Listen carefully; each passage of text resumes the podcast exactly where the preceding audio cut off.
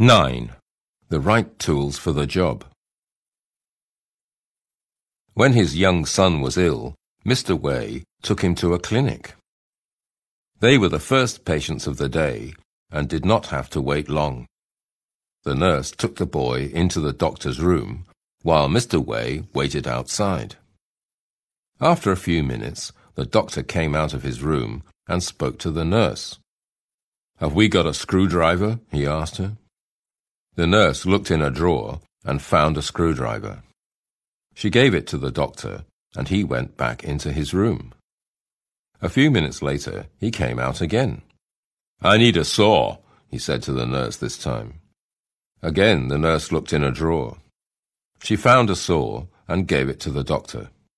He went back into his room. A few minutes later, the doctor came out of his room for the third time. I'm going to need a hammer, he said. For the third time, the nurse looked in the drawer. She found a hammer and gave it to the doctor. This time, Mr. Way could not keep quiet. Excuse me, he said, but what is wrong with my son? And what are you doing to him? I haven't examined him yet, the doctor said. I'm still trying to get my bag open.